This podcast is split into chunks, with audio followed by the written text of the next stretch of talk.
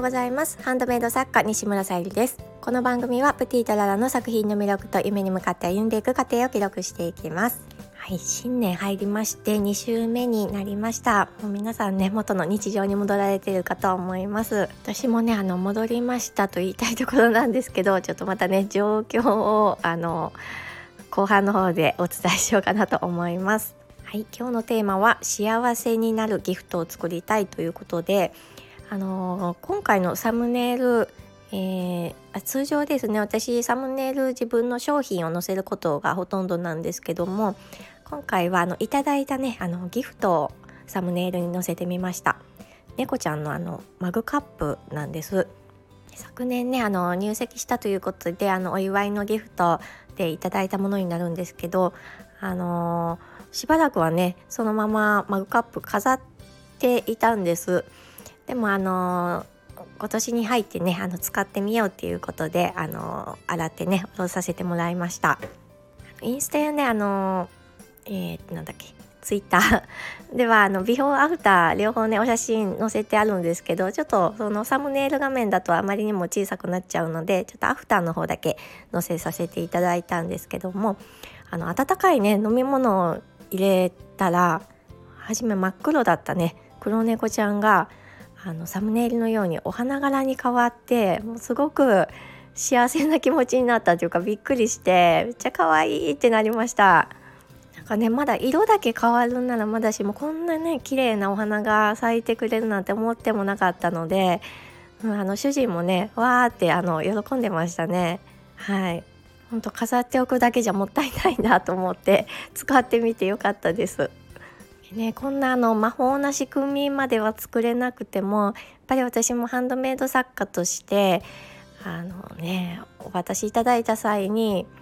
うんあの幸せになってもらえるようなな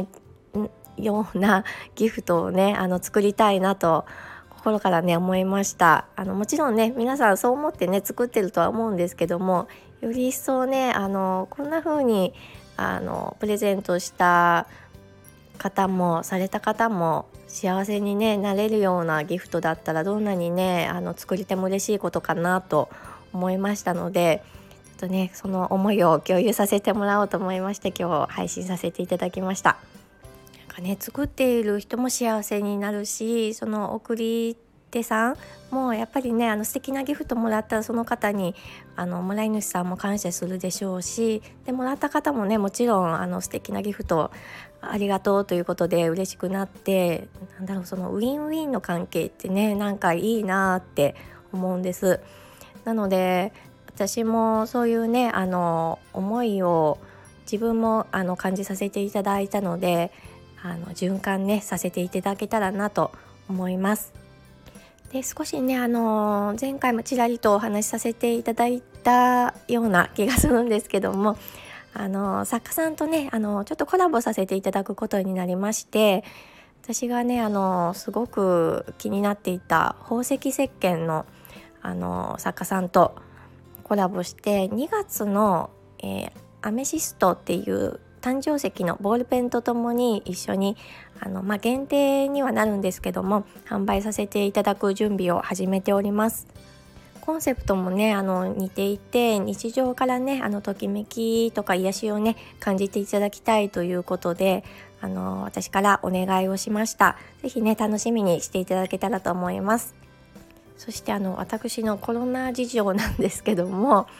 えーと年末からですねコロナにかかりまして割と私は重症な方なようで、まあ、今現在約まだ2週間どうなろう経ったか経ってないかぐらい経ちました。もう通常だとあの皆さん治ってます。